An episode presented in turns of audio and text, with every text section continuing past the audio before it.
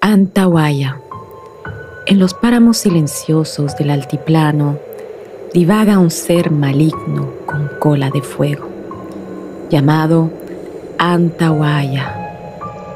Se dice que sale del lago después de una tormenta, cargado de una electricidad extrema.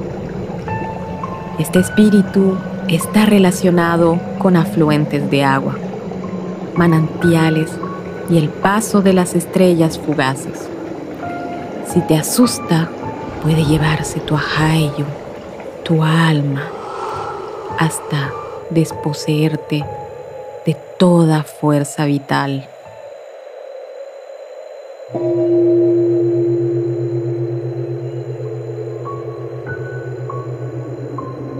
Morrop es una deidad nacida en el seno de la cultura mochica del norte del Perú.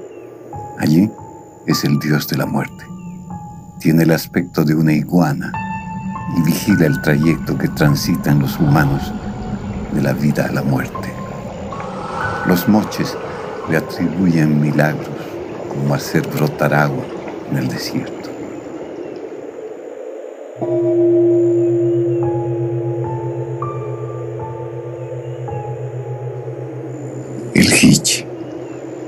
Los chiquitanos llaman Ish y Tursh a esta deidad del agua que tiene el encargo divino de cuidar las lagunas y proteger a los peces.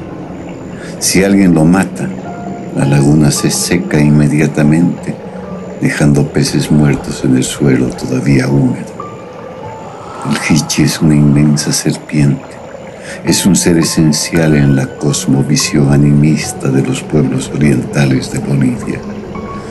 Su nombre glorifica la naturaleza.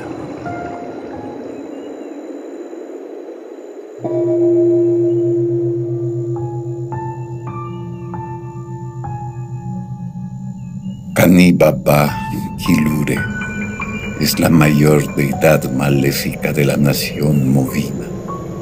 Habita las profundidades de la selva, donde el denso follaje de los grandes árboles amazónicos no deja mirar el cielo y la oscuridad triunfa sobre la luz. Es temida por los chamanes movimas y la gente porque tiene el don de presentarse con el aspecto de personas conocidas o animales domésticos para ganarse la confianza y luego hacer daño.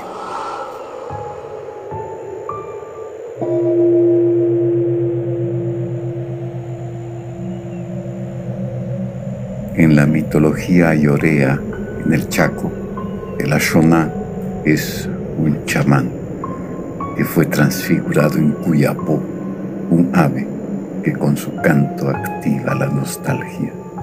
Es una potente deidad que anida en el corazón de la naturaleza, allí donde la selva duerme en espléndido reposo.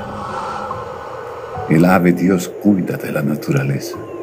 Se le debe pedir permiso para recolectar plantas, cazar animales o buscar miel.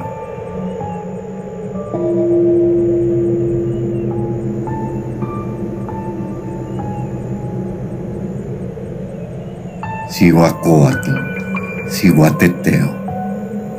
Muchas veces se oye por la noche a una mujer que llora y va gritando, hijos míos, pues ya tenemos que irnos lejos. Y a veces dice, hijos míos, ¿a dónde los llevaré?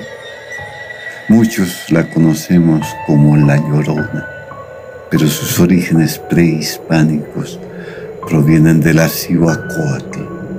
Las Cihuateteo eran las madres primerizas que morían en el parto y se convertían en mujeres diosas. Estas mujeres alcanzaban el mismo estatus que los hombres que morían en las batallas o eran sacrificados. Con ellos formaban el cortejo que acompañaba al sol en su jornada diaria. Se las dibujaba como deidades, mitad mujer y mitad serpiente. Se decía que en determinadas fechas del calendario ellas descendían a la tierra con formas fantasmagóricas, llevando una calavera en la cabeza y garras en lugar de los pies y de las manos, y asustaban a las personas en las encrucijadas y anunciaban calamidades y muerte.